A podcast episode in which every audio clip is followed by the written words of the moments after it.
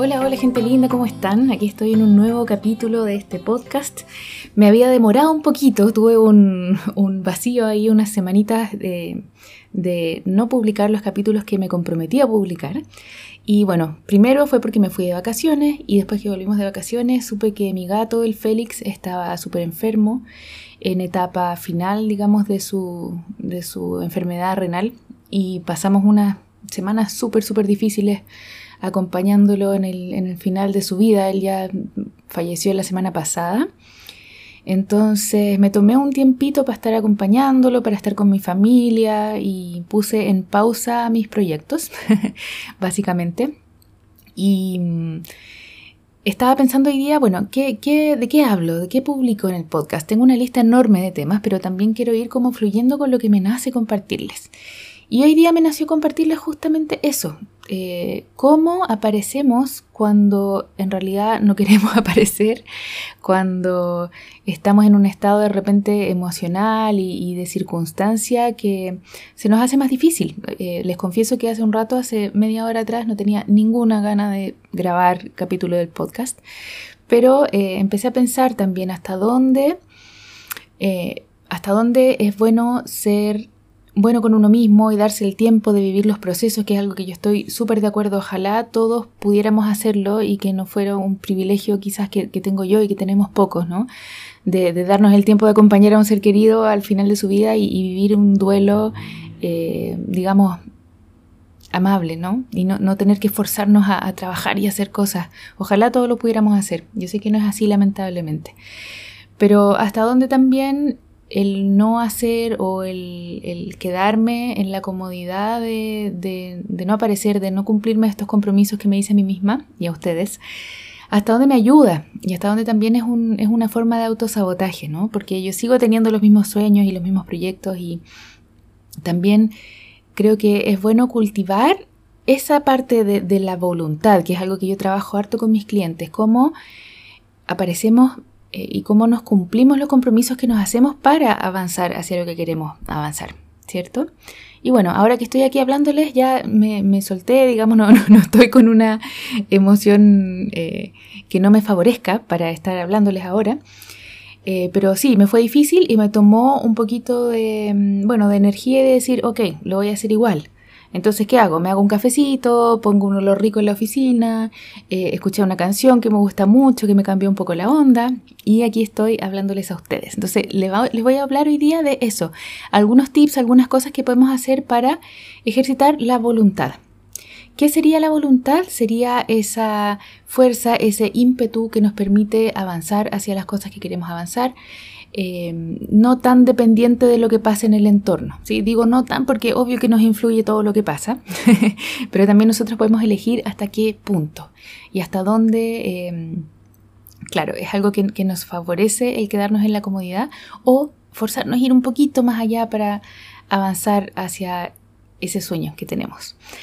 Así que bueno, primera cosa, y que tiene que ver con lo que viví hoy día justamente es no confiar en la motivación. Es decir, no esperar a tener ganas para hacer las cosas, que es algo en lo que, en lo que caemos mucho. Yo muchas veces converso con personas que quieren hacer cambios en su vida, que quieren, eh, no sé, tener nuevos hábitos y, y explorar nuevas cosas para hacer, pero se quedan en la comodidad de la hora y del no hacerlo. Y esperan a tener ganas para hacerlo. Y muchas veces lo que pasa es que simplemente no tenemos ganas, no vamos a tener ganas. Entonces no podemos esperar a estar motivados para hacer las cosas que queremos y tenemos que hacer. Entonces, esa es una. La motivación yo creo que es algo que está súper eh, overrated, como dicen los gringos, eh, súper sobrevalorado. Y tenemos que aprender a ir más allá. ¿sí? Es como Imagínate que yo dijera, no, solo voy a trabajar los días que hay sol, los días que están nublados, no, no, no voy a trabajar. es como, no tenemos ningún control sobre eso, ¿no? Y si esperamos que, lo que hagamos o no hagamos dependa de, de, que existan o no existan esos factores que son, pueden o no pueden estar, que está fuera de nuestro control en el fondo, entonces, claro, eh, no podemos esperar a estar motivados para hacer lo que tenemos que hacer. Ahora sí podemos de repente hacer ciertas cositas para motivarnos, como lo que yo te decía de, bueno, me hice un cafecito, puse esta canción, digamos, como para cambiar el estado emocional en el que estamos. Eso sí es algo en, lo que podemos hacer, ¿sí? Lo podemos hacer. Así que bueno, ese sería mi primer tip. No confíes en tu voluntad.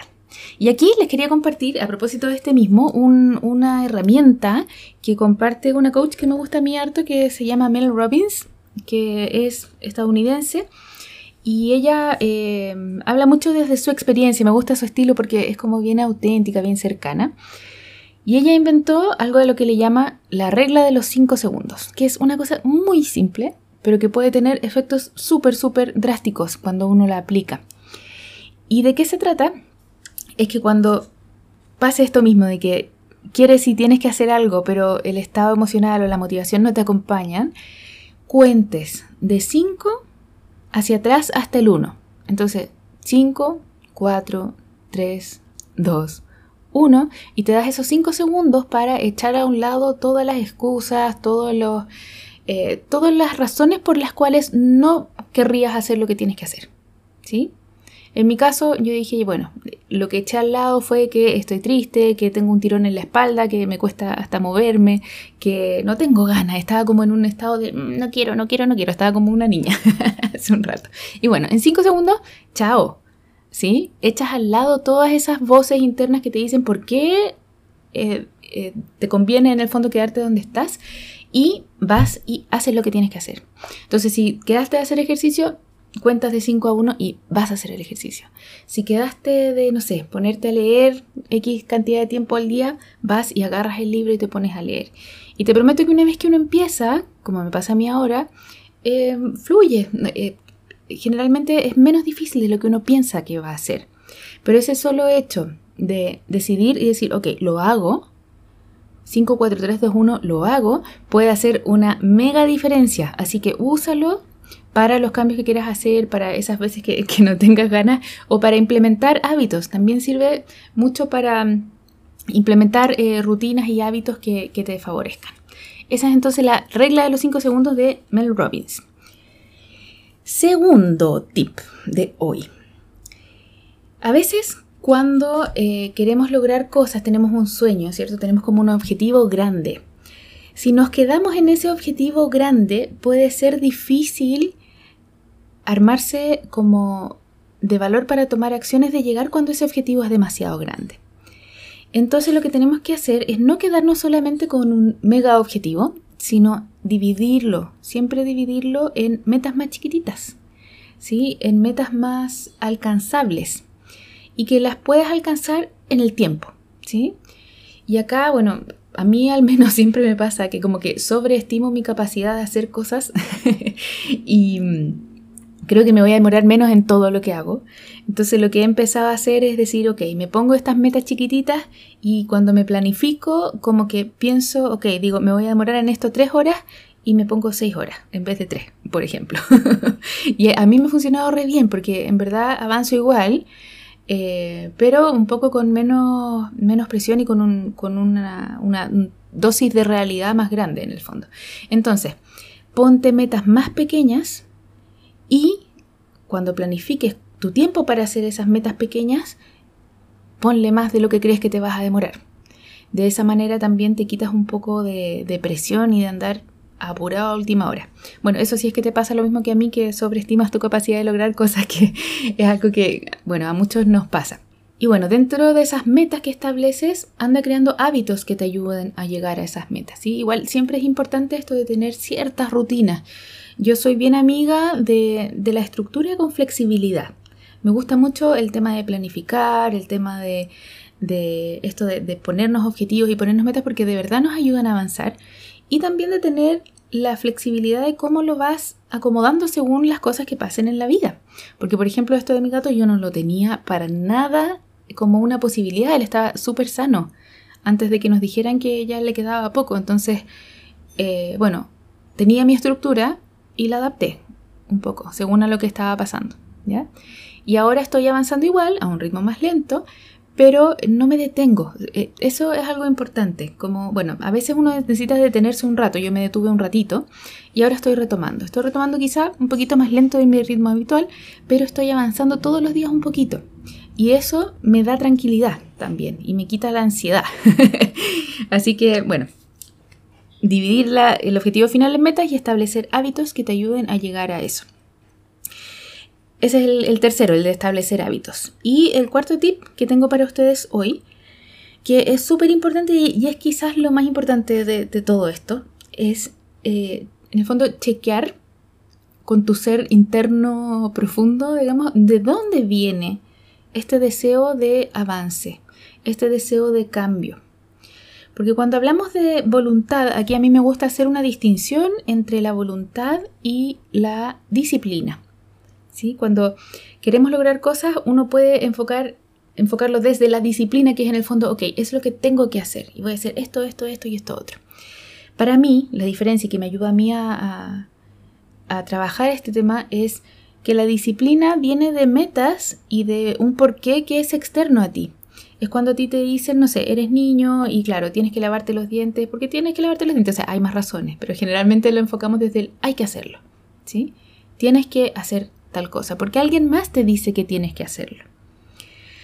Pero la diferencia con la voluntad es que la voluntad tiene una conexión súper profunda con, con tu parte más eh, esencial, ¿sí? Llámalo como tú quieras llamarlo, pero es como eso que eres realmente tú, es tu deseo profundo, es algo que tú quieres lograr, que tú quieres hacer, que tiene que ver con quién eres y con tu propósito, ¿sí? No es algo que tengas que hacer porque alguien más te está diciendo que lo tienes que hacer.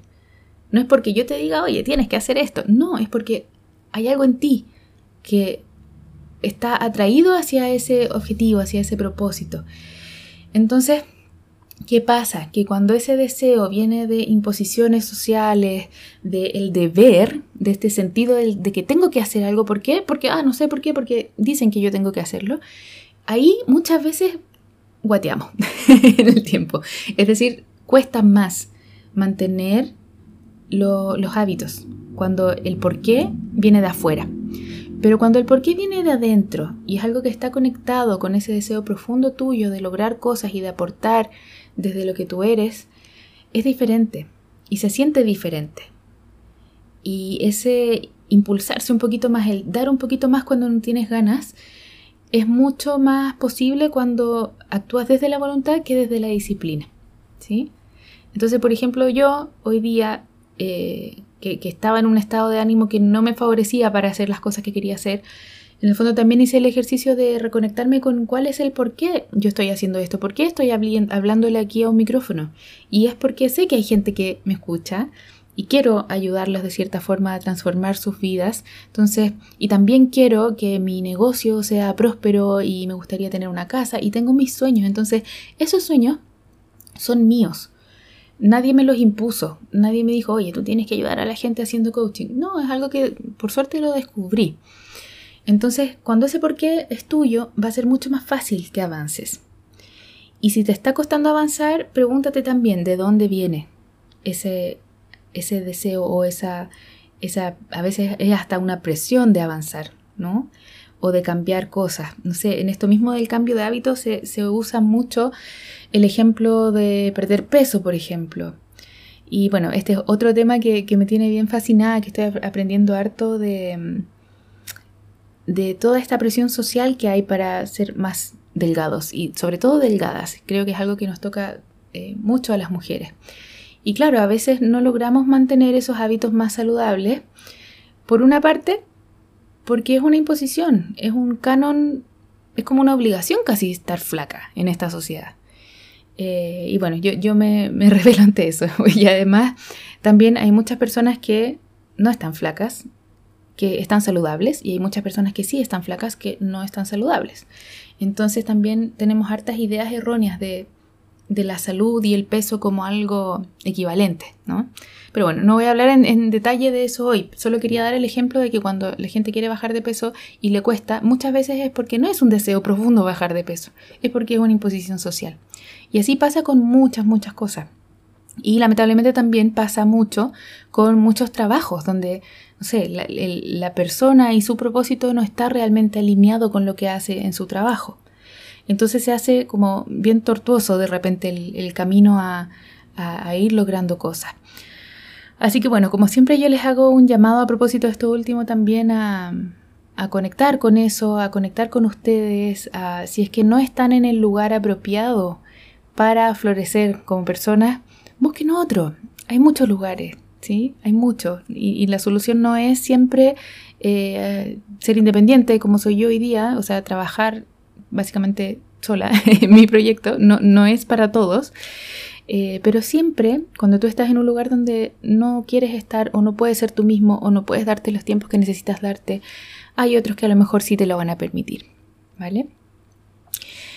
Eso, mantener la, mente abierta y también esa, esa conciencia de uno mismo, de dónde estás, de cómo estás, de qué puedes hacer desde ahí e ir ejercitando esa voluntad de ir un poquito más allá cuando realmente vale la pena. Esos son entonces los cuatro eh, tips o claves que les quería compartir hoy día. Espero que les sirvan. Eh, como siempre quedo abierta a sus sugerencias eh, sobre temas que les gustaría escuchar, cosas de las que les pueda hablar, etc. Por mi parte les cuento que, bueno, antes de, este alto un poco en, mi actividad, eh, estuve trabajando harto en el proyecto que voy a lanzar muy pronto, así que se vienen cosas muy potentes en un tiempito que ya les voy a estar contando. Les mando un abrazo y que estén muy bien.